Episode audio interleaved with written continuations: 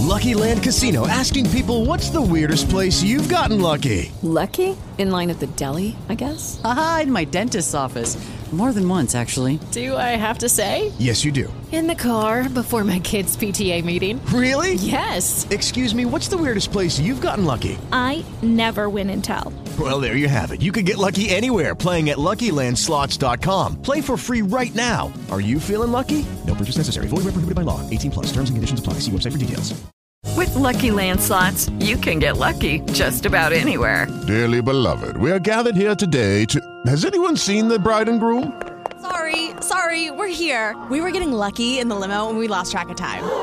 No, Lucky Land Casino, with cash prizes that add up quicker than a guest registry. In that case, I pronounce you lucky.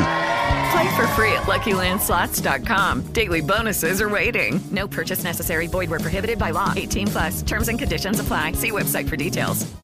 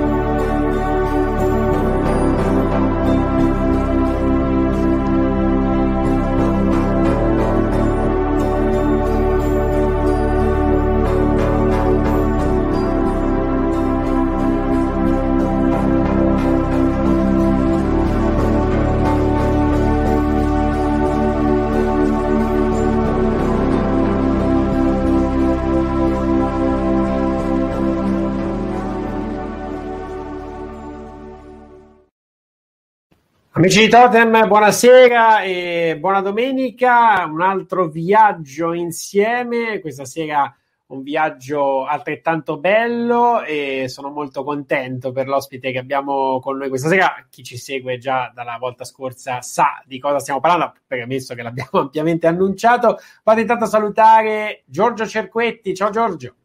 Allora, io volevo dire che stasera non abbiamo un ospite, ma abbiamo un caro amico, mio caro amico e anche vostro, però io parlo di me, mio caro amico, che ha un grande potere, che si presenta da solo.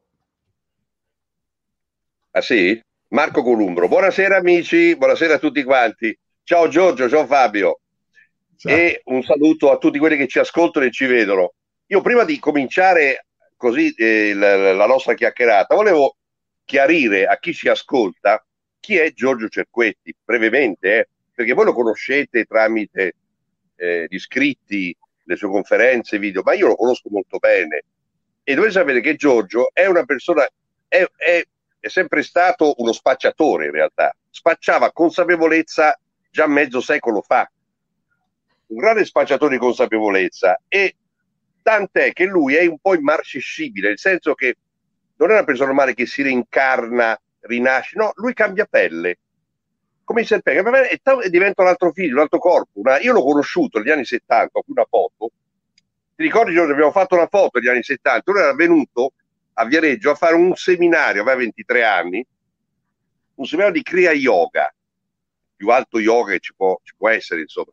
Era stato in India, aveva imparato il Kriya Yoga, eh, aveva fatto una, una, una serie di, di, di, di di, di, trattamenti di tantra, aveva fatto anche una scuola di tantra, quindi parlava di tantra, io lo capivo una mazza perché all'epoca mi interessavano queste cose, per me era da rinchiudere e basta, però vi faccio vedere la foto perché abbiamo fatto la foto insieme, eccolo qua, questo sono io e questo è lui, questo qua, perché si chiamava Luana, Luana era una ragazzina molto carina, 23 anni, poi, poi negli anni 90 me lo ritrovo a Totem, a Totem Giorgio Irquetti completamente diverso.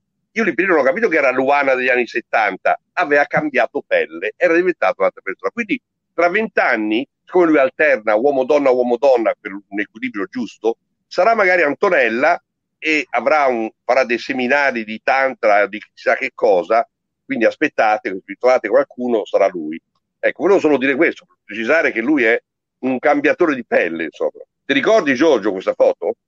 Ma guarda, io so, io so che questa è la mia ultima incarnazione sul pianeta Terra, quindi qualunque, eh, foto, qualunque foto io cambio come cambiano gli altri, ma gli altri non gliel'hanno detto, 2 miliardi di cellule al giorno. Però volevo fare il punto della situazione. Allora, negli anni 70 a Milano c'erano alcuni luoghi, uno si chiamava la non libreria, eh? dove si mangiava cibo macrobiotico, c'erano conferenze, c'era varie situazioni. E c'era una carissima amica, Mercedes Salimei, che veniva, io l'avevo soprannominata il carabiniere, perché mentre molti facevano le conferenze seduti, lei stava in piedi e presi da, presi da lei la buona abitudine di fare poi 5.000 conferenze, ho fatto sempre in piedi, a meno che non sono solo, vengo registrato come adesso, che sono seduto. E un giorno lei mi disse, ma sai, tu dovresti conoscere uno. Dico, ma chi dovrei conoscere? Eh, che, Marco Columbro. Dico, ma chi è? Eh, Marco Columbro lavora in televisione. Dico, io per fortuna mia non guardo la televisione.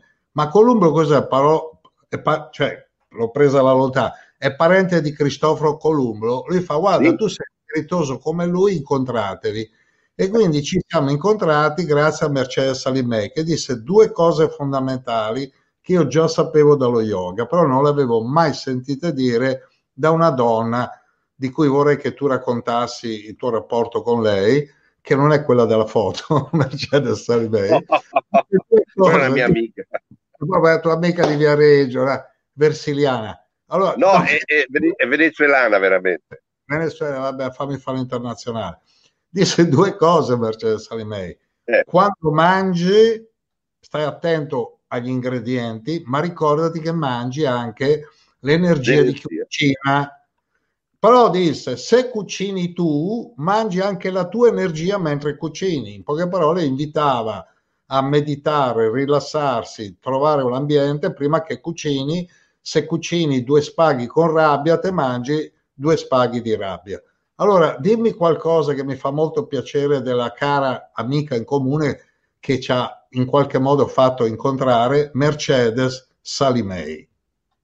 Mercedes per me è, è stata la mia prima maestra spirituale e ho di lei un ricordo eh, straordinario, affettuoso, perché avevo un grande affetto per lei, lo aveva per me, e all'epoca stavo con una ragazza alla quale una sera mi disse andiamo a sentire la conferenza di, di una certa Mercedes che fa una conferenza sull'alimentazione esoterica, non so, l'alimentazione esoterica, che roba è?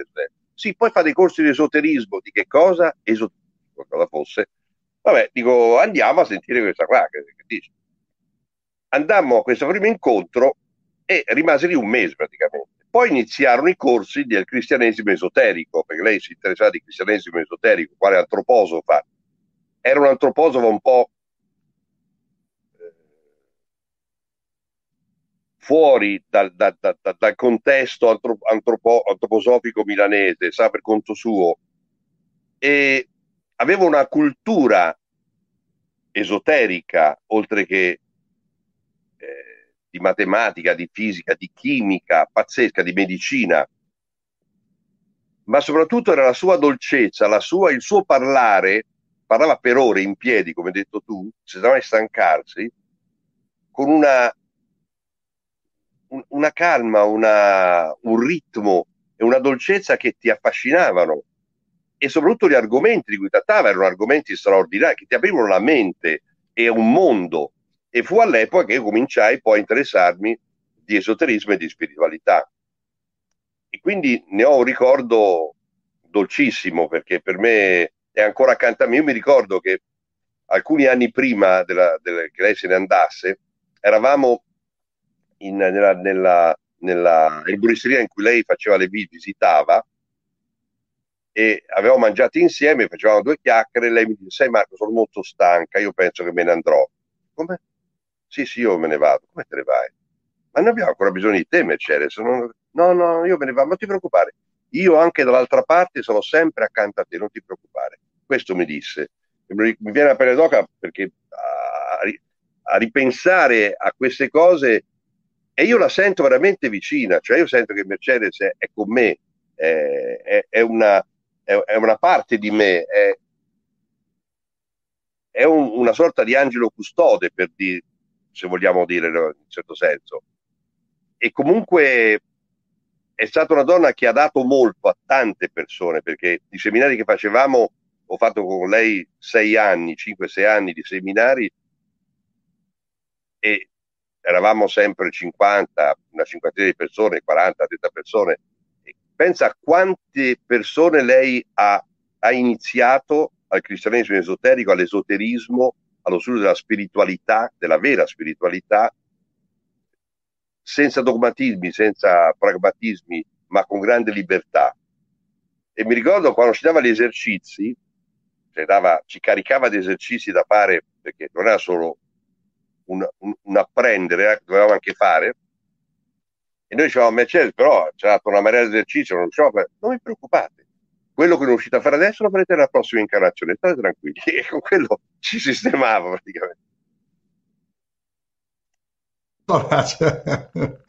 No, volevo dire un'altra cosa di Mercedes, che siccome veniva eh, a casa mia quando arrivava a Milano, lei arrivava tipo pellegrinaggio, veniva dal Friuli, arrivava in pellegrinaggio a Milano e mangiava da noi su ricette sue e portava sempre dei dolci fatti.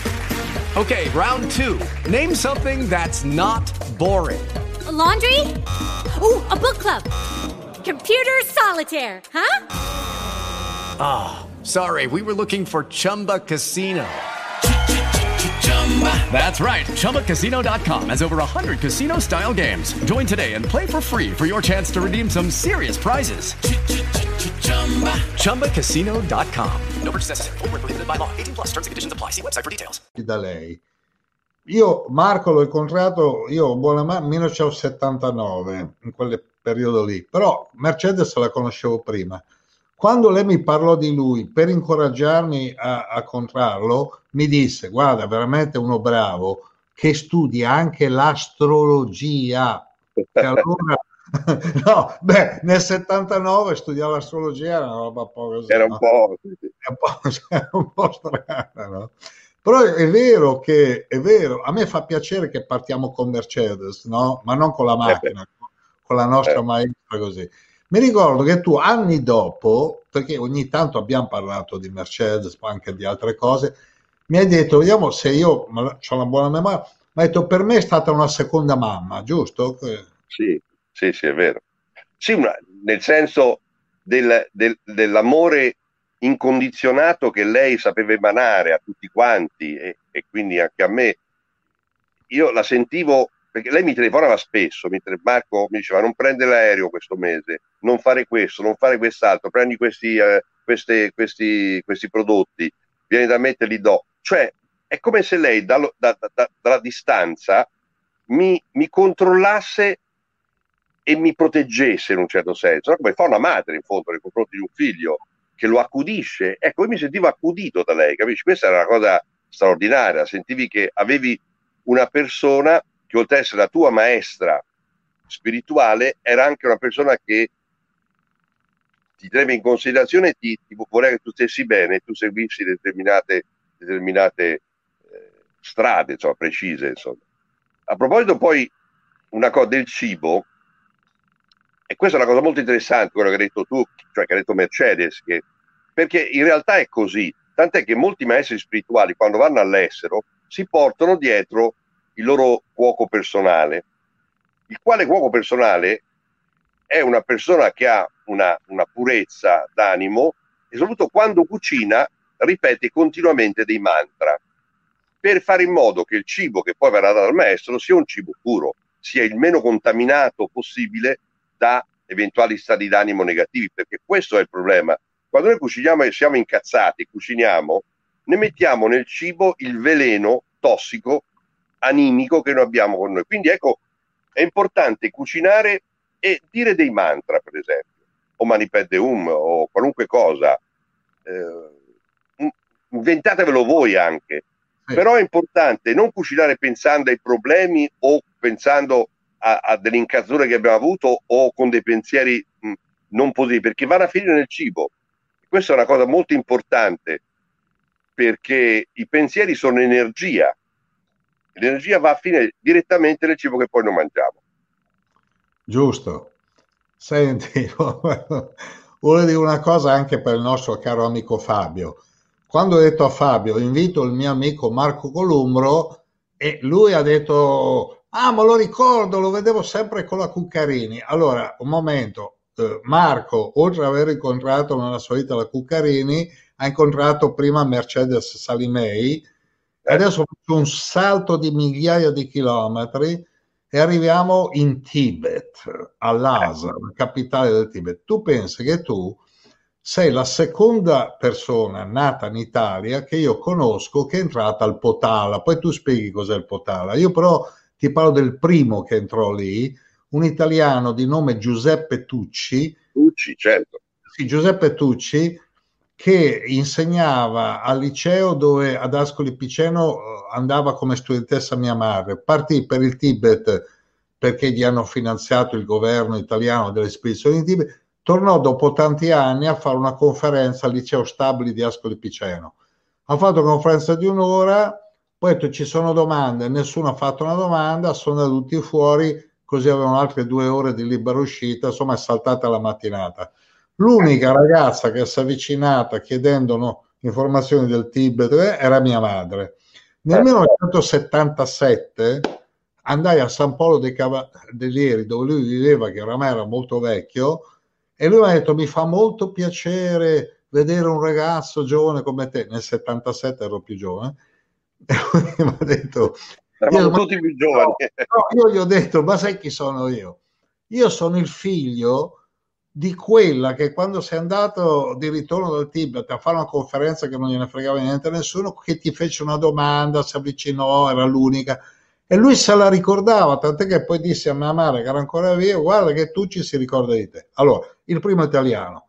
Il secondo, che io so che è entrato al Potala, che è il grande palazzo che si vede in tutti i video di Lhasa del Tibet, il simbolo del buddismo tibetano, è Marco Columbro. Ma come hai fatto a entrare là? Perché là, poi adesso ci sono i cinesi che non fanno entrare nessuno. Dal cinqu- è dal 59 che ci sono i cinesi. Che non fanno io, io nel 91 ho avuto il privilegio di incontrare un lama tibetano, Lama Ganche Rinpoche, che ha lasciato il corpo il 20 aprile di quest'anno e nel 94 lui faceva sempre dei viaggi in Tibet ogni anno portando i suoi, i suoi discepoli e persone qualunque che volevano andare in Tibet, lui aveva la possibilità di andare in Tibet nonostante i cinesi perché era ben visto dai cinesi, perché era uno che non ha mai, non ha mai sparlato della, dei cinesi, non, non, non, creava conflitti, lui voleva appunto come, come nella cultura tibetana una cultura di pace, di armonia, non creare conflitti tra questo e quest'altro, nonostante i cinesi fossero occupanti dal 59 del Tibet. Per cui era, visto, era ben visto e io dissi alla Magancerini, guarda mi piacerebbe andare prima all'ASA a intervistare il Dalai Lama e poi andare in Tibet.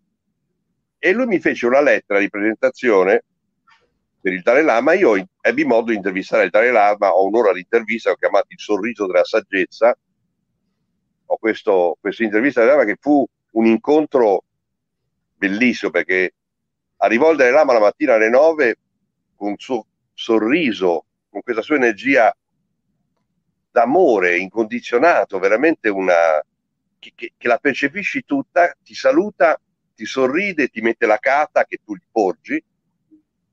E ma i suoi addetti la settimana prima aveva detto guarda che Massimo puoi fare mezz'ora di intervista, non di più, tu mi hai fatto fai qui tante domande, mi volevo vedere che, che, domande facevo. e mi dissero massimo mezz'ora, non di più perché lui ha molti impegni. Vabbè.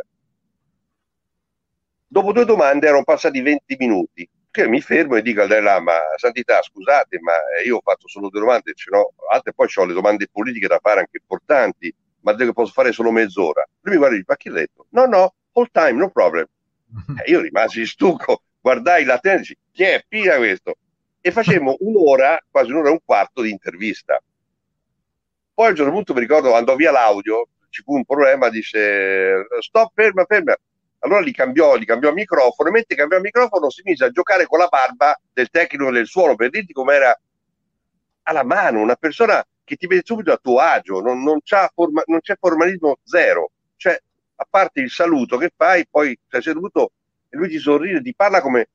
E poi mi, mi fece sentire come se fossi un grande giornalista. Invece non ero nessuno, io chi ero? Ero uno che aveva avuto una lettera di un, di un lama che ha detto puoi, puoi dare un, delle benedizioni a questo, a questo ricoglionito qua che ti fa due domande.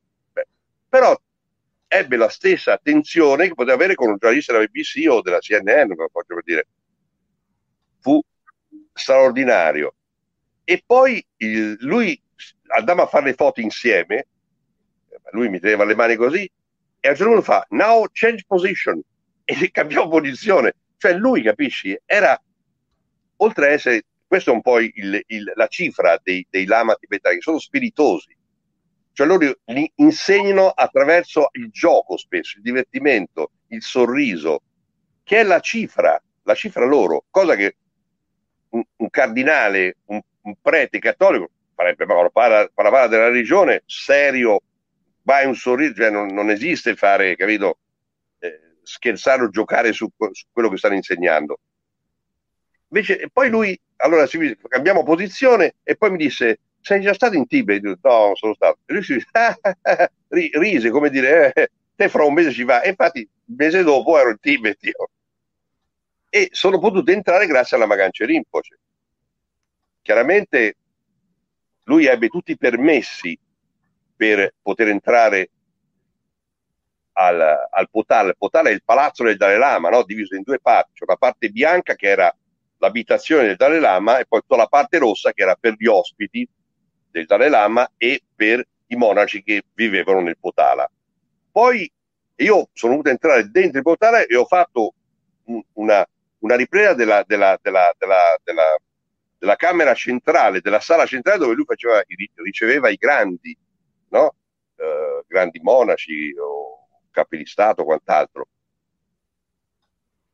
Una cosa unica direi che oggi non esiste più, non ti fanno entrare neanche da lontano, so che è chiuso tutto.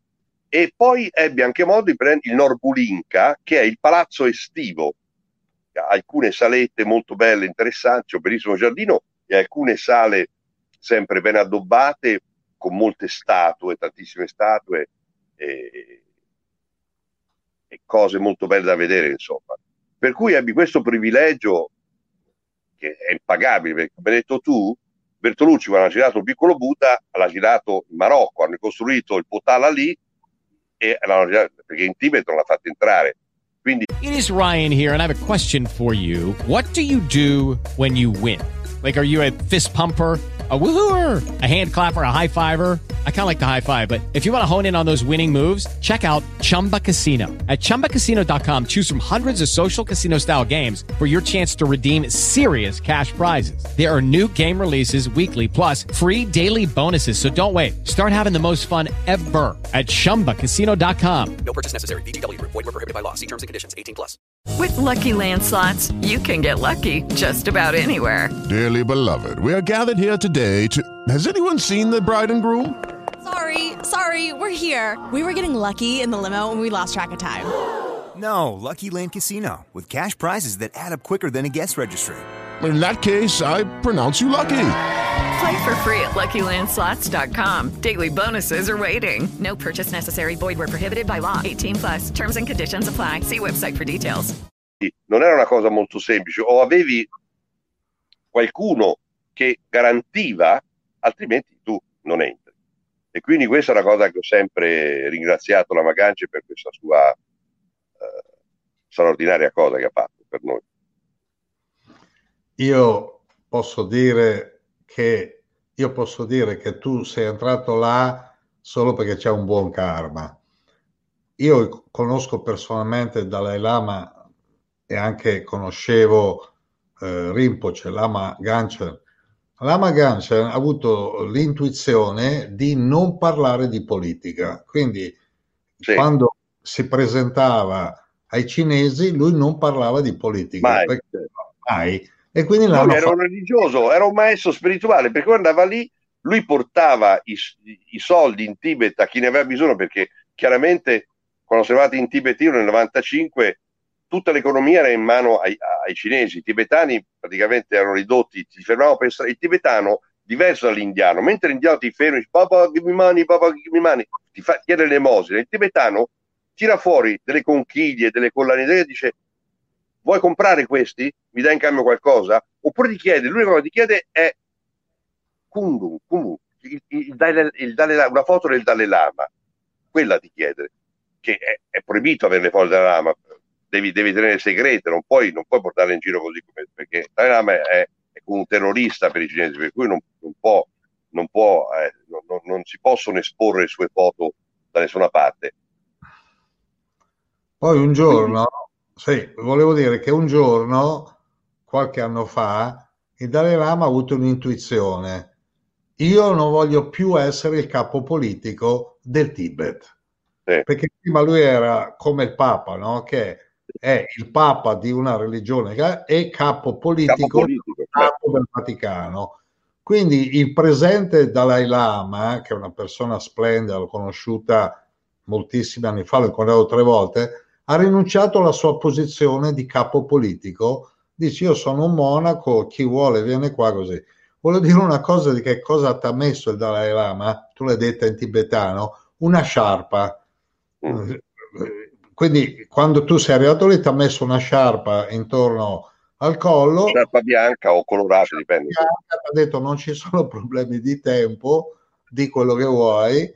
Ah, l'hai incontrato in India. L'India è veramente un posto speciale perché ha dato la possibilità ai tibetani di avere un passaporto, di viaggiare, profughi, sono dei profughi. del Tibet, no? Quindi tu hai avuto la fortuna di, di intervistare il Dalai Lama.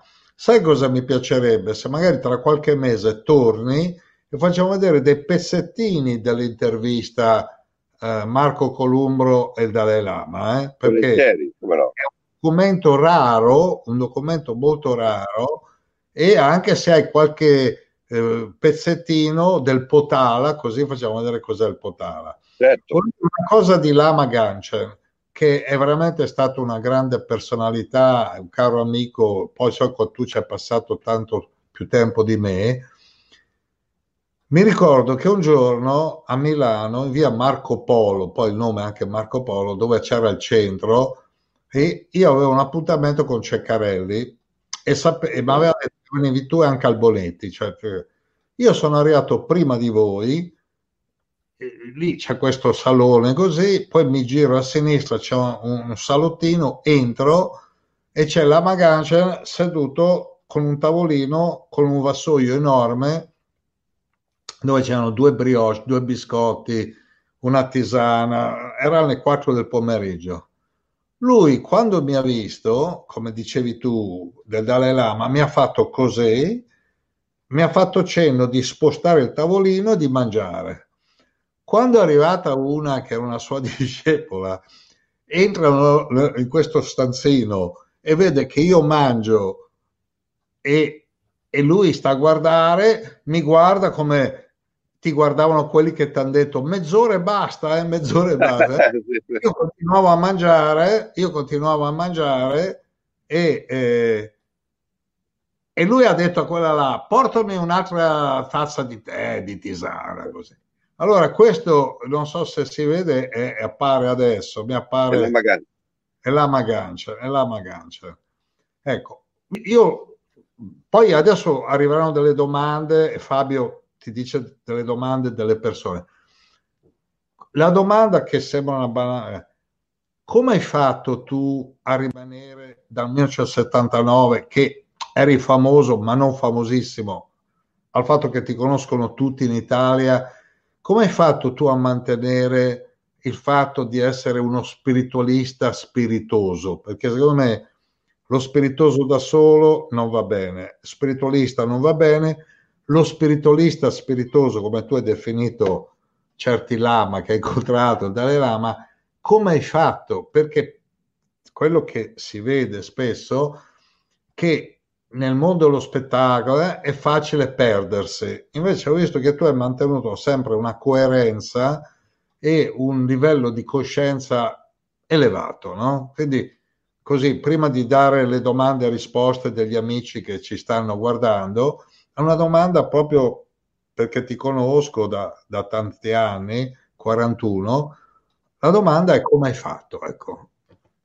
Ma come hai fatto? È un po' nel, nel, nell'indole di una persona. Io, quando ho cominciato a interessarmi di, di spiritualità, a praticarla, e poi ho cominciato contemporaneamente a, a, nel mondo della televisione, ma le due cose non erano in contrasto. Io spesso portavo questi miei interessi a, agli addetti ai lavori della televisione e loro mi guardavano storto perché diceva questo è matto parla di colpo astrale, di colpo eterico, di, di incarnazione. Allora, quando uno comincia a interessarsi di questi, di queste, di questi argomenti, anche il desiderio, la voglia di, di, di comunicarli agli altri, e lì è l'errore.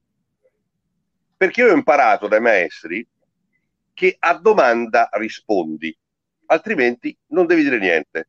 Cioè, se uno ti chiede, mi dici per favore cos- cos'è il fatto della rincarnazione, mi dici cos'è corpo astrale, allora tu rispondi e hai il dovere di rispondere, di dare il messaggio. Ma se uno te lo chiede, non puoi ammorbare le persone con i tuoi interessi per una serata intera cercando di convincere, perché è sbagliato. Questa è stata la prima cosa che ho imparato negli anni 70, grazie ai maestri che mi hanno fatto capire che non devi andare a, a, ad ammorbare le persone che non sono interessate a queste cose. Se qualcuno te lo chiede, risponde, taci, fatti tuoi. Poi io ho, ho un'indole, mi piace, mi piace giocare, credo che, che è, è, la, essere spiritosi, essere comunque simpatici, cercare di, di trovare la battuta, mantenere un, livello alto anche d'attenzione, lo puoi fare se tu ogni tanto giochi anche, altrimenti diventa, diventa pesante. E questo fa parte della mia indole, per cui non ho fatto fatica tanto a, a, non, non, erano per me due mondi. Quando io lavoravo, lavoravo, arrivavo a casa, staccavo, dimenticavo che, che facevo il lavoro e mi interessavo di altre cose. Poi nell'85 mi spinsero veramente, dai Deriva che tu conoscerai, mi spinsi a fare conferenze di esoterismo e lì cominciai eh, il percorso di conferenziere che ho fatto per, per molti anni e però non, non ho mai trovato dicotomia tra il mio lavoro e il mio interesse personale privato. No? Ho imparato a tacere quando bisogna tacere e a parlare quando bisogna parlare. E quando bisogna parlare non deve ancora riparlare. Io sono tra i primi che ha parlato di, dei fratelli dello spazio, mi davano del matto, ma quello è pare che era ancora gli extraterrestri se ne frega, ognuno, ognuno pensa quello che vuole, se uno la pensa contrariamente a quello che penso io, va benissimo, perché se io la penso in un modo, non è che tu la devi pensare uguale a me, ognuno è giusto che pensi come, come crede meglio. C'è, c'è una, una, un, un, un, dialogo, una dialettica, poi se, se, se tu la pensi diversamente va benissimo. Io non voglio convincere nessuno, il proselitismo è l'ultima cosa, tra l'altro nel buddismo non esiste il proselitismo ed è, anche per questo mi piace questo tipo di filosofia. Non esiste il proselitismo, non fanno proseliti, c'è solo le altre religioni, compreso il cattolicesimo, il cristianesimo, che fanno proseliti, che vanno là a, a, a, imporre il loro pensiero. E credo che sia un grande errore, perché il pensiero è bello se il pensiero è libero, mentre qui viene imposto non è più un pensiero, è un'imposizione e, e questo è completamente negativo. Allora, volevo... lungo, scusa, parlo troppo, lo so. No, no, ma no, ma che lungo, siamo eterni, quindi siamo spiriti eterni. No, volevo dire, uno che eh, Marco era molto amico di Giorgio Medail Tant'è Eh, che sì. scritto, eh, sei venuto a Totem quando facevamo io e Giorgio la trasmissione Negli anni RTL. 90, certo. Sì, sì. È cominciata nel 97 e finita nel 2011 quando lui poi se n'è andato. Poi per fortuna Fabio, che eh, oltre a guardare te e la Cuccarini, ascoltava anche Totem, mi ha riproposto questo, quindi ho detto bisogna chiamare Marco.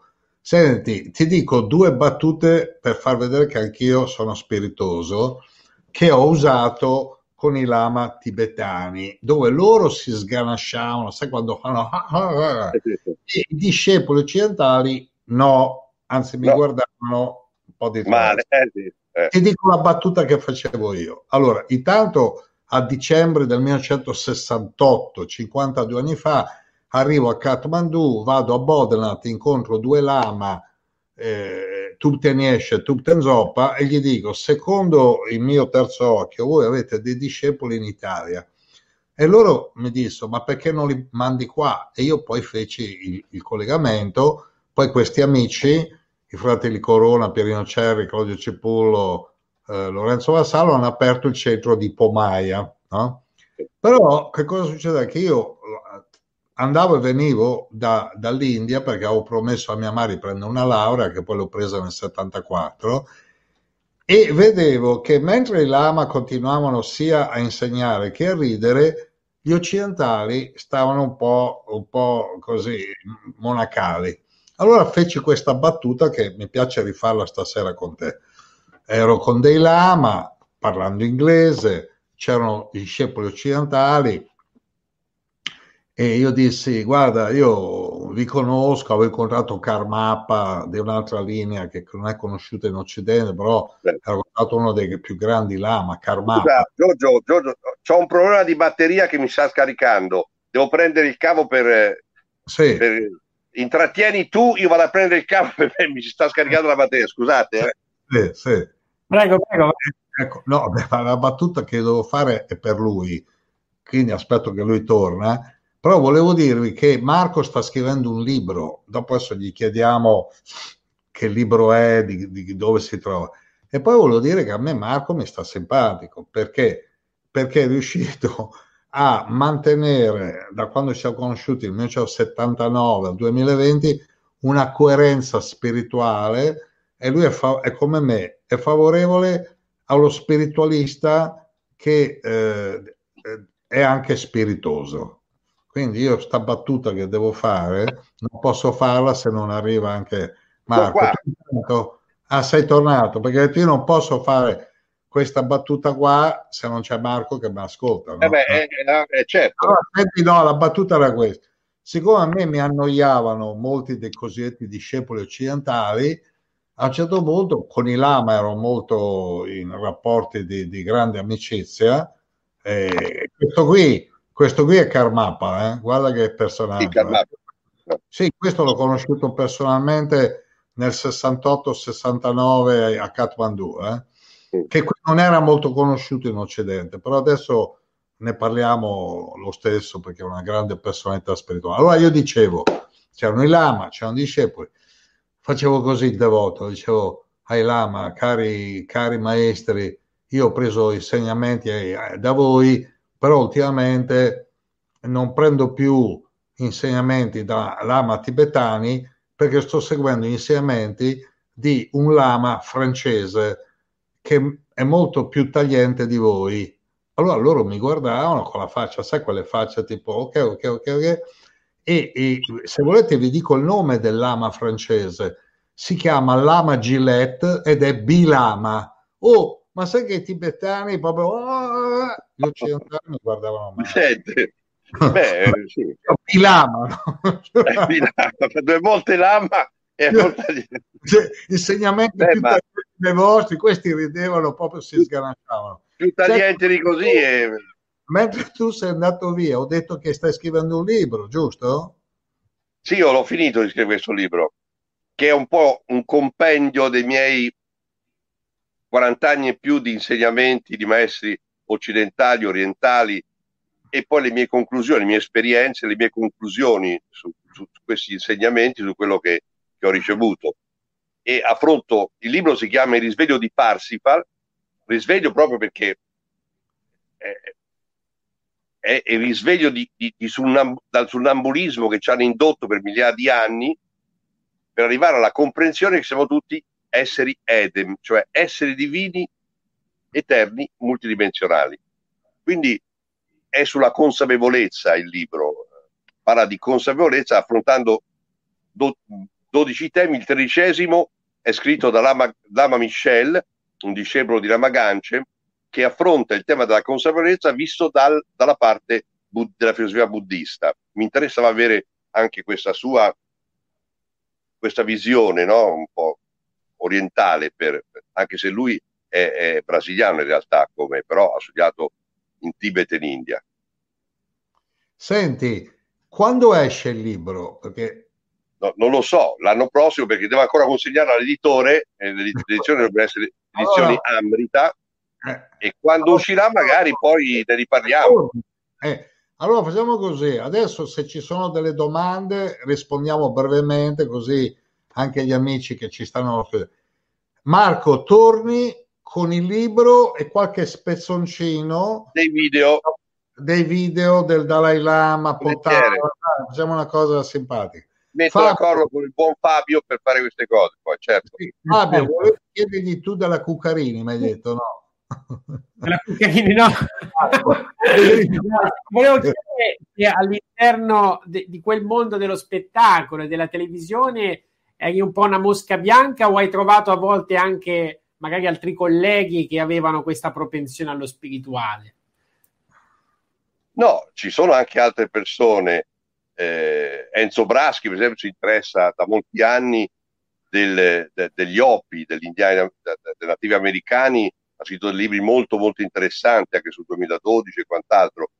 Viene è accolta addirittura nei tribù lui, è riuscito a, a, trovare un'intesa e un rapporto animico molto molto interessante. Poi eh,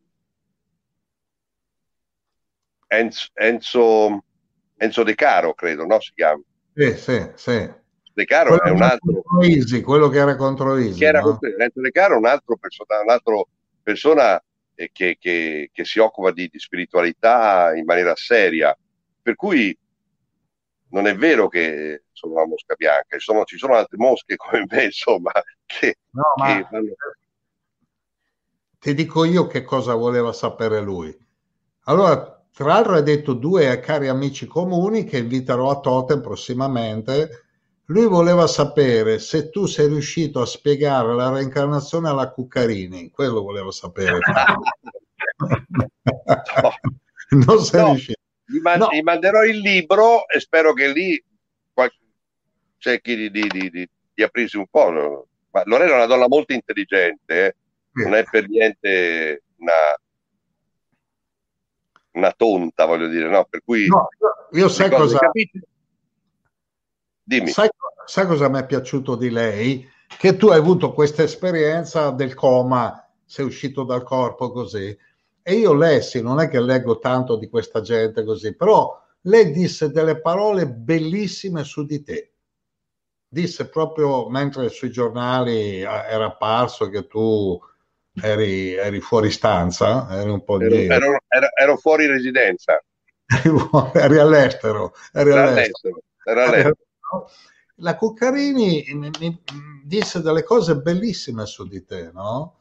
Sì. Uh, proprio della vostra grande amicizia, che ha detto non, noi non eravamo una coppia, oltre ad essere una coppia televisiva, però ha manifestato talmente tanto affetto verso di te che io uh, dissi, Uè, Marco è veramente bravo perché invece di fare l'errore di cercare di sedurre la, la, la, così, la partner, gli ha dato quella vibrazione per cui lei ha parlato della tua spiritualità, della tua amicizia profonda.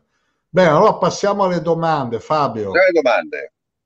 Allora, eh, qual è la sua definizione di esoterismo? Ha senso occuparsi di esoterismo senza ricevere iniziazione?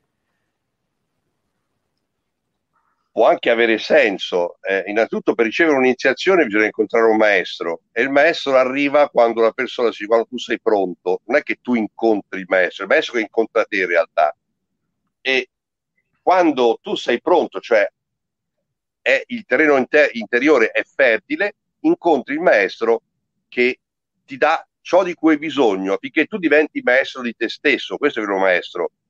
Eh, il maestro è colui che ti dà gli strumenti affinché tu diventi autonomo e consapevole poter, della tua realizzazione.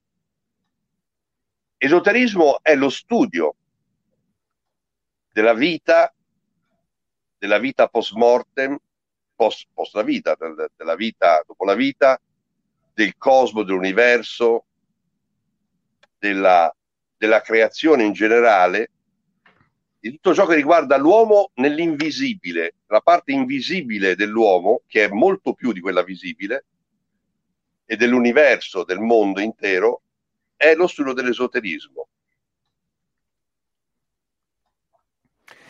Ancora, è vero eh, che hai visto gli extraterrestri a New York eh, in piccole sfere volanti?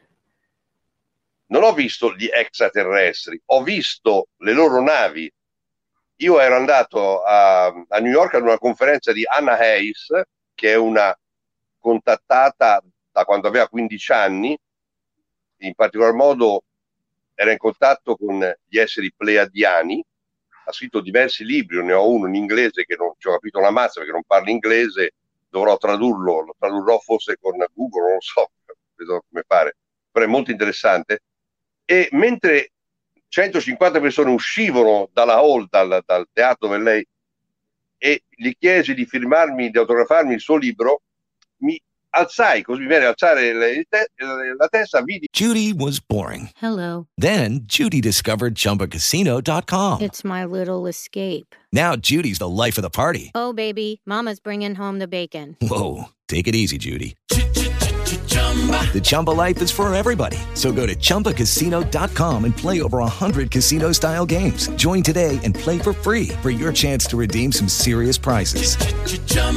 ChumbaCasino.com. No purchase necessary. Void where prohibited by law. 18 plus terms and conditions apply. See website for details.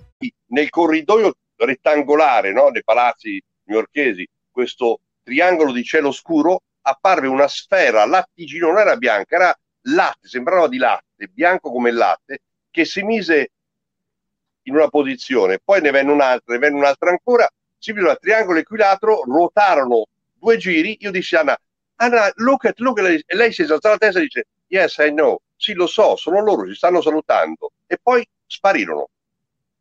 Questo fu quello che ho visto io e altre 150 persone.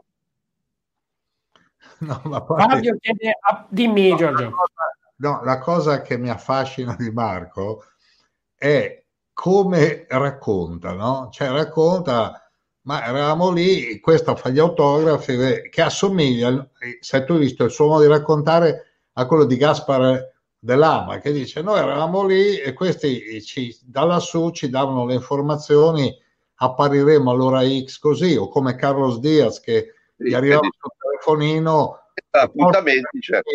Si porta gli amici alla piramide alle tre che noi arriviamo con la flottiglia ecco no? Giusto per capire che ci sono milioni di persone che hanno visto queste astronavi e migliaia di persone che sono come l'autrice del libro in contatto diretto con quelli che vengono dalle Pleiadi con quelli che vengono da Orione eh, da Sirio sì sì cioè, io sono in contatto con uno che viene da Viareggio, Marco Colubo, Eh. ecco, per esempio. no? Eh, sì, è un contatto importante.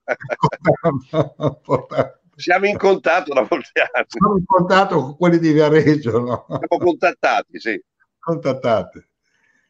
Vai Fabio. Fabio chiede ai popoli dello spazio quando avverrà il contatto, quando si mostreranno palesemente. Allora, quando si mostreranno, loro dicono che si mostreranno, loro si mostrano continuamente, no? Ma non si mostrano, oltre che a, a personaggi del mondo della politica molto importanti, come è successo alla moglie dell'imperatore eh, giapponese e ad altri, eh, si mostrano continuamente in tutto il mondo a persone normalissime. Perché questo lo fanno? Perché è dalla base che loro vogliono che nasca la consapevolezza. Loro dicono, noi verremo in massa, ci mostreremo in massa nel momento in cui voi sarete pronti per questo contatto. È solo il discorso che, del maestro, che tu incontri il maestro ma non sei pronto. Ancora noi evidentemente non siamo pronti per questo, per questo incontro di cuore a cuore, no?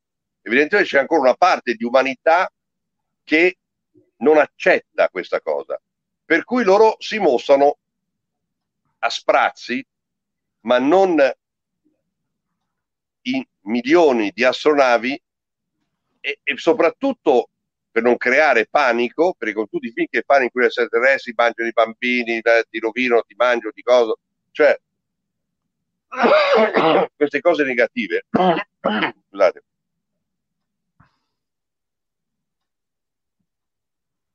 Che non portano beneficio a nessuno. I fratelli dello spazio sono degli esseri come noi, umanoidi, solo avanti rispetto a noi spiritualmente di milioni, anche miliardi di anni e anche tecnologicamente avanzati in questo senso, però c'è una legge cosmica che loro ci hanno detto e che è logica capirsi. Noi non possiamo risolvere i vostri problemi, noi potremmo risolvere i vostri problemi facendo così, togliere la povertà, togliere ogni tipo di malattia, togliere l'inquinamento, facciamo così, to- to- succede, togliamo tutto questo. Ma non lo possiamo fare perché sarebbe come se un ragazzo che deve fare un'equazione di terzo grado gliela risolve il professore, dice ecco, è risolta, e, e il ragazzo non ha imparato niente. Cioè i nostri problemi ce li dobbiamo sbazzare da noi, dobbiamo essere noi raggiungere la consapevolezza tale per non ripetere gli stessi errori e per raggiungere una, una vibrazione più alta, altrimenti non serve a niente. Loro interverranno solo per, per raccontarci chi siamo veramente, chi sono i nostri creatori, chi siamo e dove siamo destinati ad andare. Quindi dobbiamo ancora fare un bel po' di strada prima che questo avvenga. Non so se mi sono spiegato. Chiarissimo. Sei d'accordo Giorgio? Sì, il discorso è chiarissimo. Anzi, mentre tu parlavi, visto che tu hai lavorato in televisione e ti hanno conosciuto, possiamo dire che loro si fanno pubblicità, fanno i trailer, no? I trailer, nel senso che si fanno pubblicità facendosi vedere in giro, ogni tanto contattano qualcuno, fanno certo. anche i loro sondaggi, i loro test per vedere a me una cosa che mi è rimasta impressa è che quel Billy Mayer che ha incontrato questa semiase delle Pleiadi eh. gli disse sì. mio padre è apparso migliaia di anni fa, non appare più perché ogni volta lo scambiano per Dio, invece noi siamo solo una civiltà superiore. Eh, certo. Allora volevo farti, una do- no, volevo farti una domanda, ma tu dici eh, eh, una cosa che mi affascina, risveglio, perché io dico che è solo una questione di risveglio. C'è una specie di stato di trance ipnotico dove vive la maggior parte dell'umanità con eh, degli stimolanti tipo la paura, la competizione, la gara, lo stress. Adesso si può dire l'età, io ho 74 anni, tu hai 70 anni, che cosa consigli? No, io, no, no, scusa, io il mio corpo, io ne ho 35, perché gli altri non li uso.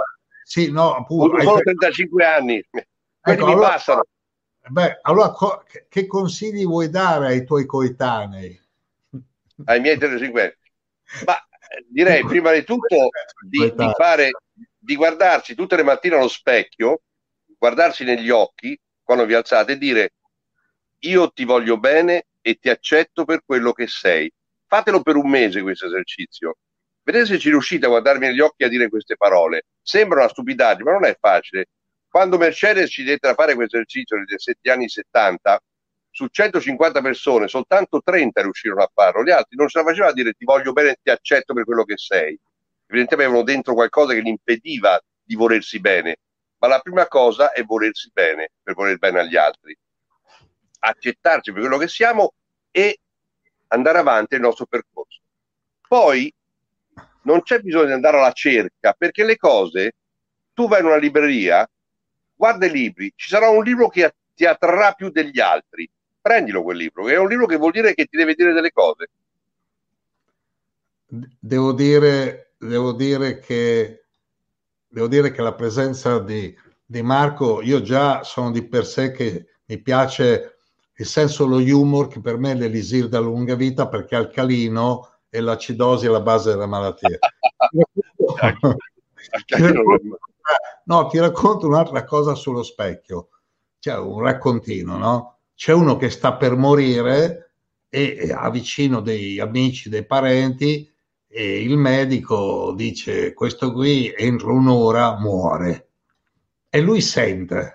Allora con un filo di voce chiede datemi uno specchio. Allora, sai, questo sta per morire, no? Gli dà uno specchio, lui con l'ultima forza la, pa, lo sbatte per terra e lo fa a pezzi. Allora gli dicono, ma cosa hai fatto? Hai rotto lo specchio? E lui fa sì, perché se rompi lo specchio hai sette anni di guai. e mica scemo, no? Eh. sette, meglio sette anni di guai che morire. Quindi, eh, quello, certo. spesso, esatto, quello che spesso uno chiama guai, problemi, tu pensa che Newton, Newton, questa storia della mela che c'era, ma sai perché lui era andato in campagna? Perché c'era la peste. Se Eh. Newton rimaneva a vivere in città, non si sedeva, forse un vaso sulla testa, moriva e buonanotte. Cioè faceva l'impiegato normale. Così. Fabio, ti è simp- faccio una domanda a un tuo coetaneo. Fabio, Fa- Fabio, ti è simpatico Marco? Eh? Penso di sì. Lui vuole, Pensa di sì. Non è lui sicuro, vuole- però pensa di sì. Cuccarini, io capisco, eh, sa- cioè, Ma- i tuoi coetanei, Marco, i tuoi coetanei ancora pensano alla Cuccarini. Vabbè. E fanno bene, fanno Eh, bene. Bene, così. Pensa anch'io. C'è un futuro. Marco, gliel'ho detto ieri quando siamo stati al telefono, provo un grandissimo affetto perché veramente è legato a- alla mia infanzia, adolescenza, che forse perché sono le cose che no, eh, i ricordi, però insomma, di quella televisione che ci sembrava tanto bella, no? Rispetto a quella di oggi, che non so come definire, e che io non guardo da anni, però ogni tanto qualcosa ti arriva, no? E peccato che si è persa quella, quello spirito anche di fare della buona TV, anche la TV commerciale, era una TV diversa. raccontagli, raccontagli quello che hai raccontato a me, perché io quei programmi non li vedevo, che lui e la Cuccarini si dividevano in due. Sì, a Buona Domenica, le due edizioni che Eh, fecero eh. no, con grande affiatamento, c'era que- questa, questa gara che durava tutto il pomeriggio in cui loro facevano... Massacrava sempre, perché lei faceva 18 ore di palestra. Io la vedevo la palestra e basta, per cui Eh. capisci, quando c'era la, la calcia si correva come pazzo, poi lei è competitiva, vuole vincere, per cui era No, una lotta. Io, dopo due anni sono uscito distrutto, non ne potevo più. Eh, No, ma senti Fabio cosa faceva? Eh, Facevo perché c'era una mia cara amica d'infanzia che guardavamo insieme la trasmissione e lei faceva la Cuccarini e io facevo Marco Columbro e facevamo questi giochi, no? Marco, finalmente sei riuscito a incontrare uno che faceva Marco Columbro. eh. Hai capito? Eh, eh, eh. Ma pensa come l'abbiamo rovinati sti ragazzi. A forza di fare Marco Columbro gli sono rimasti i capelli neri. Hai visto? Eh, funziona. eh, fa- fa Marco- funziona, funziona. Con eh, Giusy. Giusy che dice cosa ne pensi dei mondi paralleli simili alla Terra? Pensi che si possa cambiare pianeta una volta lasciato il corpo? Beh, una volta lasciato il corpo, facciamo il percorso che dobbiamo fare e che il nostro corpo astrale sa cosa deve fare. Sono due cose diverse. I mondi paralleli sono una cosa e il lasciare il corpo e fare il percorso post mortem è un'altra cosa. Consiglio di leggere i libri di, Udo, di, di Rudolf Steiner, ce ne sono moltissimi, che parlano appunto del, del periodo post mortem, del percorso che fa l'anima, cioè il corpo astrale, dopo che ha lasciato il corpo.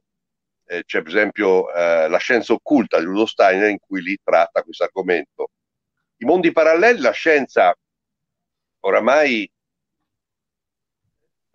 pare interessata a, a, a dire che possono essere una realtà. Io so, non sono un fisico, quindi non, non mi addentro a queste tematiche, per cui lascio, lascio la parola ai fisici, perché non vorrei dire sciocchezze.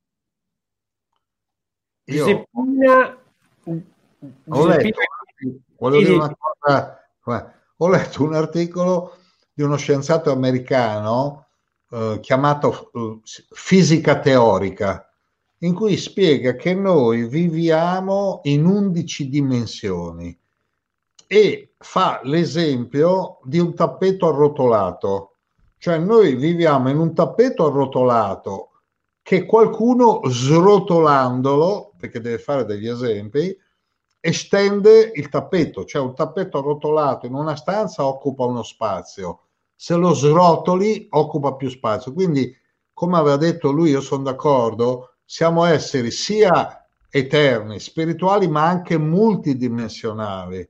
Soprattutto questo, bisogna, questa è la cosa importante, capire che noi viviamo in questa dimensione, ma viviamo anche nella quarta dimensione, nella quinta dimensione, di notte, soprattutto quando noi dormiamo, il nostro corpo astrale, quella che la religione cristiana chiama anima, si stacca dal corpo fisico, per quello che noi dormiamo.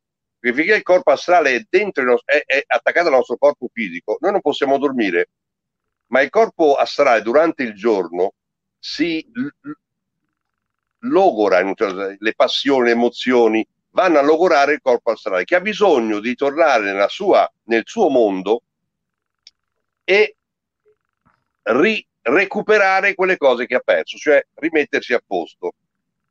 Un po' come eh, una donna che si deve fare il trucco perché sennò eh, può andare dal medico e farci dare delle cose che ci rimettono a posto.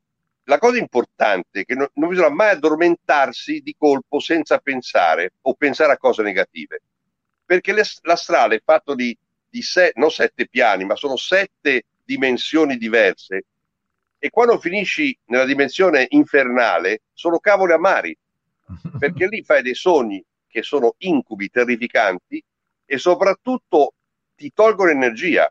Quindi è bene, prima di addormentarsi, dire, dare un nome al nostro astrale, un nome qualunque, di un fiore, di una pianta, un nome proprio, come volete, chiamate Ugo. Io chiedo ordino al mio Ugo, a Ugo, faccio per dire, chiamato a Rosa, alla, alla Rosa o Beta, come volete, di recarsi nella, nella sesta dimensione o settima dimensione del mondo astrale, dove ricevere insegnamenti e istruzioni, ti prego di ricordare, di ric- memorizzare quello che avverrà questa notte e ricordarmelo l'indomani mattina poco prima di aprire gli occhi. Questo è un messaggio molto importante da dare alla corporazione, perché la strada, avendo questo messaggio, va direttamente dove noi diciamo di andare. Se io mi addormento e penso a, a, a, a, un problema che ho, o a una litigata che ho fatto, io vado a finire nell'inferno, nella zona cosiddetta infernale, che è la terza dimensione. E, e, e lì è, una cosa che non, si dorme male, si, si, si, non si recuperano forze, si fanno incubi pazzeschi, si sveglia stanchi. Quindi è peggio non si dorme praticamente. Quindi è sempre importante dormire, addormentarsi con consapevolezza e dare un messaggio positivo al nostro corpo astrale. Giuseppina, Giuseppina che chiedeva proprio di questo, eh, se ti è mai capitato a volte di fare viaggi astrali, quindi più consapevoli anche, e vorrei sapere se hai avuto ricordi di vite passate. Eh, viaggi astrali consapevoli non ne ho fatti. Quando ero in coma ho fatto delle esperienze molto importanti che Daniel Morois Givaudan, Daniel Morois, i Conan Givaudan che conoscerete, che sono due scrittori famosi perché si occupa di queste tematiche, sia Daniel che Anna sono due miei carissimi amici e quando io ero in coma Daniel andò a vedere dove ero e mi trovava, mi raccontò delle cose molto interessanti. Comunque sia, la domanda era, se l'ho mai fatto? Se mh, mm, ricordi anche vite precedenti, era la seconda parte. Ah, dunque, io eh, eh, ehm, ricordo come consapevolezza mia di interiore del mio cuore di essere, di essere stato un monaco benedettino, ma ancora prima di essere stato un, un, un guerriero templare che ho lasciato la spada per dedicarmi alla Chiesa. Mi sono, ho deciso di non andare più in guerra e mi sono fatto monaco. E una delle mie ultime incarnazioni invece era un medico. Quindi queste sono, quelle che io ho avuto più consapevolezza. Questo è il motivo per cui mi occupo di, di medicina, di alimentazione naturale, di, di, di, prodotti biologici e di alimentazione da moltissimi anni. Mi faccio le lezioni da solo, faccio le lezioni della mia compagna, ho sempre interessi eh, dal punto di vista medico per conoscere e sapere, perché è un, una memoria che io ho. E a 7-8 anni volevo, volevo diventare prete. Vivevo in campagna come nonna che era una, come tutte le donne di campagna dell'epoca, gli anni 70, era una donna molto religiosa, mi portava in chiesa, la confessione, questo e l'altro, e io le sì, voglio fare prete, nonna. Oh, sì, bravo, prete. Ma insomma, questo era un altro, un altro, un'altra memoria di altre vite. Volevo raccontarti una cosa interessante di Givodan, io vi consiglio eh. di leggere i loro libri. Pensa che sì. a Puri, a Jagannath Puri, dove io andavo spesso, una mi dà un libro in italiano di questo G. Vodan, G. Vaudan, mm. mai sentito nominare prima. Allora a Puri mi metto a leggere questo libro, chiudo il libro e dico Givodan, incontriamoci, no? così mandiamo un sì. messaggio nella... Poi torno a Milano perché facevo il pendolare dell'estasi, no? facevo Italia-India, India-Italia e in una conferenza c'è una che eh, mi invita a cena. Io non ci volevo andare, però sai quelle forze, come dici tu, astrali, così, andata a cena da questa e che cosa faccio? Dico, eh, ma sai che quando ero in India un mese fa ho letto un libro di un certo Givodan, eh, eravamo io e lei, no? Cioè, e lei fa Givodan, sì, ma lui è un mio amico. Dico, come un tuo amico? E quando viene a Milano e ospita a casa mia, dico, ah, qui? Lui è stato qui? E detto, sì, no, cioè io dicevo, è stato qui? Lei fa, sì, è stato qui, insomma, poi l'ho incontrato. Allora che cosa ho fatto? Ho detto, adesso appena incontro, lo metto alla prova, gli faccio la domanda. Gli dico, Givodan, una domanda. E lui fa, dimmi, infatti ci siamo incontrati, gli ho detto, ci vuole una domanda, lui fa, dimmi, secondo te Gesù Cristo è stato in India puri? Lui ha detto, certo, finito. Cioè, quindi mi ha dato una risposta e io avevo letto il suo libro Apuri, dove dicono che Gesù Cristo è stato in India tra i vari posti è stato anche a Puri. No? Quindi guarda così, infatti tu sei amico suo, e lui è andato a vedere dove eri, quindi fanno gli spiritual detective, no? Questo libro qua è l'ultimo libro che ha scritto Daniele, si chiama Il libro segreto di Gesù, volume 1, volume 2. La cosa interessante è che Daniele è sempre andato in astrale perché la sua guida diceva cosa fare, ma andava in astrale guardando con gli occhi suoi quello che accadeva.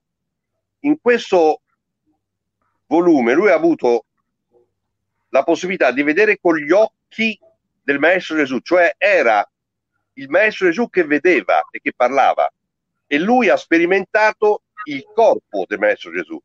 Capisci la differenza? Non era osservatore, era lui che vedeva con gli occhi del Maestro Gesù e ha raccontato la vita di Gesù dalla nascita alla crocifissione e racconta la cosa bellissima che racconta.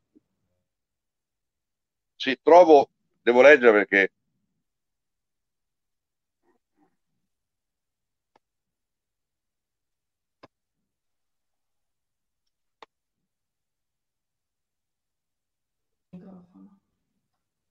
43. Sì, puoi dire quello che ricordi tu, se no, eh? Sì, eh, però erano le sue, fra- le sue parole esatte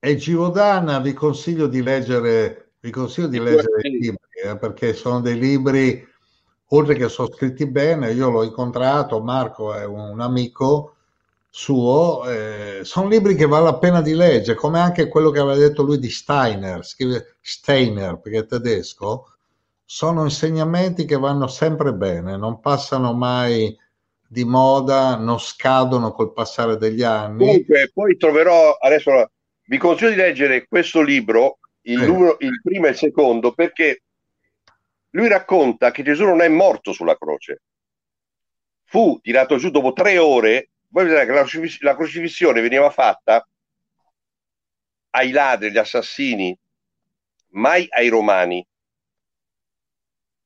Ed era un, un, un supplizio perché stavi anche settimane prima di morivi soffocato perché ti, ti cedevano le gambe e quindi ecco perché ti tagliavano le gambe. Quando ti spezzavano le gambe era un atto di, di, di, di generosità perché morivi in breve tempo. A Gesù non hanno spaccato le gambe. Questo è un atto dato interessante. Perché non hanno spaccato le gambe a Gesù? Dopo tre ore Giovanni da Arimatea va da Pilato e dice Gesù è morto, lo portiamo via. E Pilato dice nel Vangelo questo, come è già morto? Eh, lui si stupisce. E un soldato dice sì è morto, allora vabbè, allora portatevelo. Lo portano e racconta che lo portano nel, nel, nella tomba che si era preparato Giuseppe da Rematea, la sua tomba, che era nuova, e lì viene curato dai fratelli di Eliopolis e dai fratelli Esseni, con unguenti particolare cose, e nel giro di una notte si, si riprende grazie anche ai fratelli dello spazio che intervengono con delle luci particolari a rimetterli in piedi.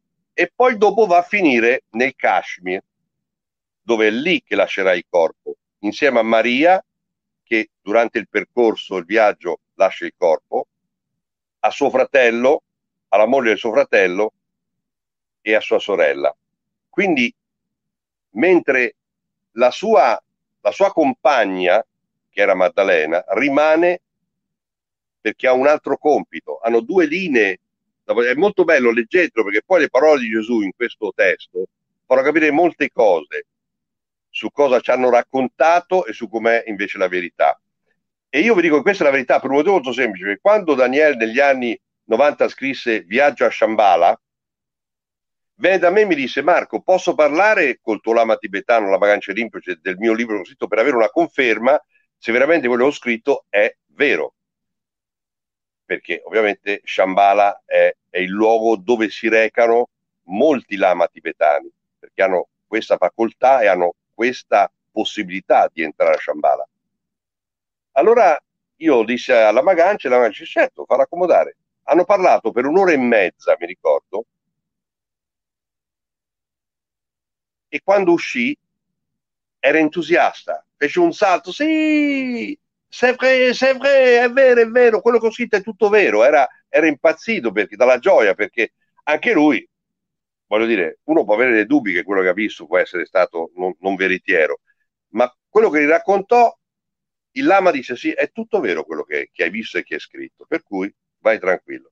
Per cui vi dico, ecco perché questo, tra l'altro quando lui ha scritto la parte della crocifissione, Daniele è stato male per un mese intero a letto, con dolori pazzeschi, una sofferenza atroce e dettava alla sua segretaria quello che doveva, che era il libro. Quindi non è stata neanche una passeggiata per lui fare questo libro, proprio perché non era un osservatore, ma era, era dentro l'astrale di Gesù. E questo è un fatto eccezionale. Per cui quello che lui dice qui non è detto, non è Daniele che, che parla, ma è Gesù stesso. Ecco perché questi libri, questi due volumi sono interessantissimi. Leggeteli, vi prego, perché ci sono degli insegnamenti straordinari, di una bellezza unica, unica. E dimenticate la Bibbia, dimenticate gli insegnamenti del catechismo, perché qua c'è il vero insegnamento che ha dato Gesù ai suoi discepoli.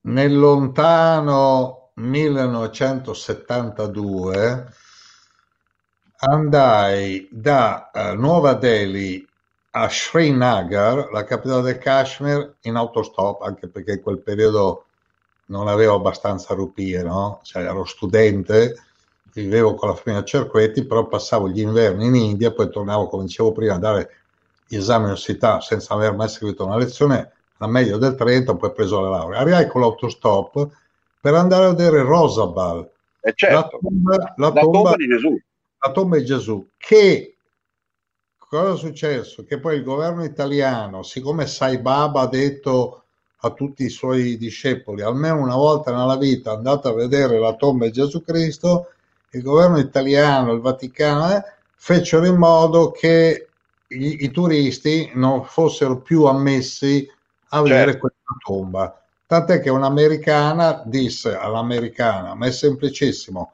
apriamo, prendiamo un pezzettino del corpo, analizziamo il DNA e scopriamo. Eh, figurati, Però- eh, certo. No, ma senti cosa hanno scoperto. No, eh, senti cosa hanno scoperto. Questo non era possibile. Però qualcuno ha scritto in India che eh, gli, gli abitanti di, eh, della capitale dove viveva Krishna, gli Yadu, da cui viene la parola Giuda, viene da Yadu, 12 tribù. Krishna dice che sarebbe sprofondata sott'acqua, hanno trovato recentemente i resti di questa città, una vera città sprofondata al largo del Gujarat. Alcuni gruppi si sono salvati e vivevano in clan, le tribù. Dieci sono andati in Kashmir, chiamata la terra promessa, e quelli invece che erano contrari agli insegnamenti, uno che dicevano si chiamava Abraman, colui che rinnega il Brahman, Abramo. Beh, sai che è vero, questa è notizia vera, perché io poi ho amici in Kashmir che vivono a due chilometri da Rosabal, ancora ce li ho questi amici. Lo, lo Stato di Israele ha mandato una commissione in Kashmir e ha scoperto che c'è una buona parte della popolazione che ha un DNA ebraico. Sì, addirittura la sepoltura è fatta come facevano gli ebrei. Sì. Cioè, ci sono, ci sono, c'è una cultura ebraica proprio lì, Sì, e hanno chiesto, ebraica palestinese, insomma. sì, e hanno chiesto ad alcuni se volevano andare a vivere in Israele nessuno, perché, Eh, la- no, perché la terra promessa è, è quella, no? Eh, certo. E poi altri ricercatori hanno scoperto che Giovanni di Arimatea faceva il triplo gioco perché era amico dei romani perché lui commerciava, membro del Sinedrio, quindi sapeva tutto, e discepolo segreto di Gesù Cristo. Di Gesù Cristo, certo. Quindi facendo la, eh, la crocefissione il venerdì, il sabato non si poteva fare e il sabato devono tirare giù chi c'era. Per cui Certo.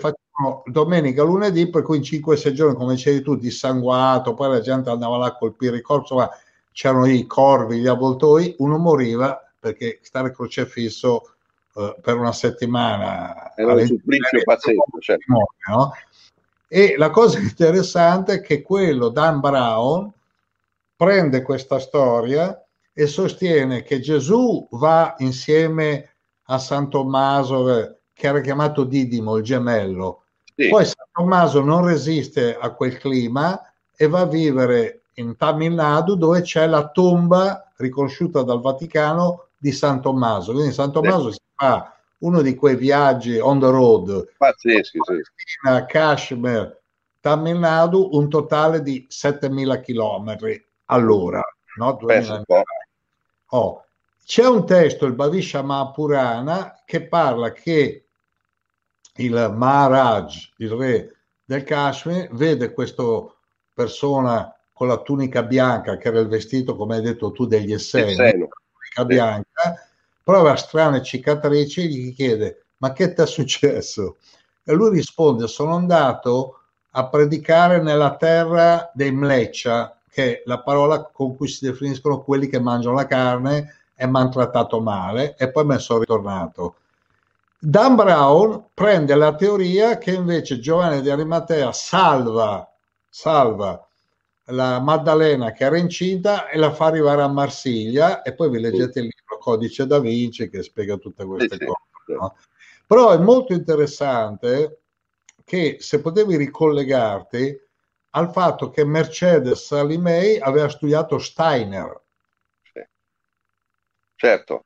Lei era una staneriana, Sì, antroposofa, quindi, eh, perché Steiner è stato il fondatore dell'antroposofia, e, e la- però Steiner è no- una cosa che mi, mi, me lasciò sempre perché Steiner non parla dei fratelli dello spazio, per esempio, né parla del fatto che Gesù non è stato crocifisso, ma che è sopravvissuto alla crocifissione.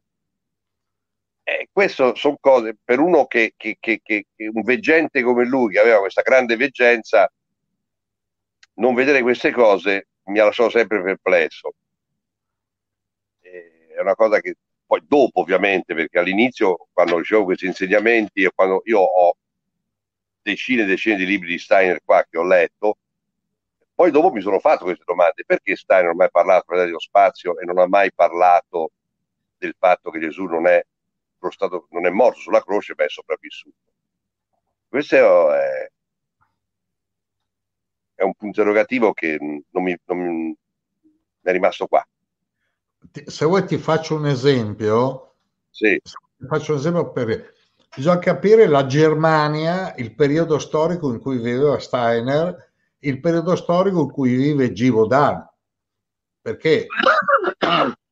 Perché se sì, vai sì. a vedere Giordano Bruno l'hanno bruciato, torturato. Eh, no? certo. Sì, certo. Un esempio che volevo farti è quello di Yogananda. Yogananda scrive il libro Autobiografia di uno yogi e avrebbe dovuto dire quanti anni ha Babaji. Mm. Però sapeva che se diceva che aveva mille anni gli davano addosso. Allora lo chiama lo yogi senza età. Quindi bisogna eh. in accordo tempo, luogo e circostanza aggiustare il tiro. Perché Steiner parla dei vaccini, parla de, dell'alimentazione, della reincarnazione in una Germania che era molto lontana da queste cose. Ha Quindi... detto delle cose pazzesche se ci pensi. Poi lui andava a parlare agli operai, lui andava nelle fabbriche a fare conferenze di tutelibro, ti rendi conto? Sì, eh, sì, lui, lui, era un uomo che prendeva, andava nelle, nelle fabbriche degli, degli operai a fare conferenze di esoterismo, cosa che oggi è pensare a una cosa del genere, ti buttano fuori per per matto. E erano gli anni 20, 30. Sì, però dico la, la nostra amica, la nostra amica Mercedes, Mercedes. ha portato avanti eh, in un mondo che erano gli anni 70 certo. come donna e io che questo perché lo che avevo parlato voglio chiudere con lei perché è veramente ammirevole come lei con la sua energia con la sua forza ha spiegato l'importanza del cibo non cucinare quando sei arrabbiato, non mangiare con rabbia, è una cerimonia sacra, il cibo è molto importante, oppure quando vai a dormire fai una premeditazione positiva certo. perché entri in un'altra atmosfera, in un'altra dimensione. Fai la revisione della giornata, come diceva lei. Se uno vive, se, se prendiamo uno che ha 60 anni, 20 anni li ha passati a occhi chiusi e sembra certo. che quel periodo non frega niente a nessuno. Cioè ti dicono eh, la USL, il sindacato, gli ospedali, eh, eh, ti aiuteremo, gli stipendi, però nessuno ti assiste da quando chiudi gli occhi la sera a li riapri la mattina. Quello è uno spazio vuoto che non interessa a nessuno. Certo. Freud ha dato l'interpretazione, ma non è solo sogni, hai ragione tu, perché se, in Sansio si chiama Naraka, l'inferno mentale, che dura finché tu lo fai durare, però esiste. Qua invece c'è l'inferno eterno con le fiamme e lo yoga, yoga nidra, dice di visualizzare positività prima di dormire, altrimenti sei in balia de, delle emozioni che hai ricevuto, come hai spiegato benissimo, durante la giornata. Durante la giornata mandi giù cibo sbagliato, e la rabbia, e lo smog. Emozioni, certo. Eh, io, io quello che penso che la cosa più importante non è diventare monaci o monsignori, o, eh, no. vivere in modo straordinario la vita ordinaria, vivere in modo spirituale la vita quotidiana. Quindi Marco, tu hai un appuntamento con noi, devi venire col libro, poi devi parlare con questo devoto della Cuccarini che si chiama Fabio. basta dire Cuccarini. Santa, no, basta dire Santa Cuccarini. Cuccarini. Eh, Santa con, verrò con la foto della Cuccarini così se la guardo la sera, va bene? Una foto tua con la Cuccarini. Certo, io insieme, siamo sempre insieme. Una foto di voi due. No, devi venire, sai cosa? Con dei pezzettini del Potala, del Dalai Lama e col nuovo libro col nuovo libro. Eh, però devo, devo tirarli fuori dalla cassetta. Me le tiri fuori tu, Fabio?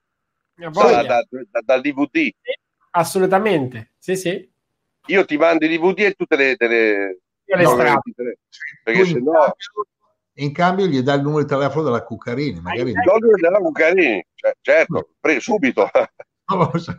Sai- Ti regalo una foto, ti regalo una bella foto di Lorella.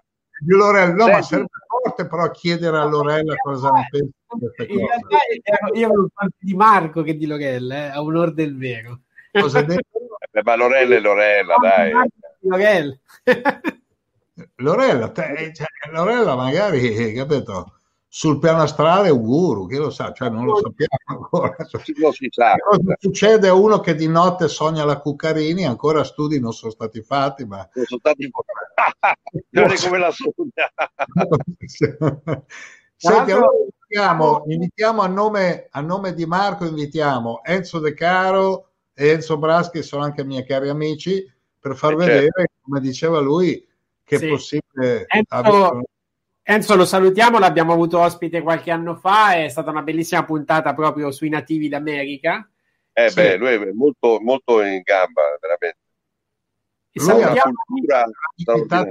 Alla- l'hanno invitato anche alla danza del sole, che in genere i bianchi non È invitano. difficile, sì, sì, ma lui ha trovato dei rapporti straordinari, ha creato delle- dei legami quasi di, di- di- di- proprio di cuore, animici, fondamentali, che lo accettano come se fosse uno della famiglia, capisci? Per cui questo è rarissimo, eh. Per se vogliamo andare a trovare gli opi, bisogna andarci con lui, perché sennò, Lui, lui si chiama Bisonte che corre. sì, e nel suo, nel suo karma c'è che ha lavorato a Striscia la Notizia. Ecco, tu... è che questo. E, e ha fatto anche paperissi- e ha fatto paperissima con me e Lorella, soprattutto. Senti, tu, eh, caro Marco, puoi fare quello che vuoi nella vita, ma prima di lasciare questa dimensione devi collegare il nostro Fabio con la Cuccarini. È il mio karma, è il mio karma.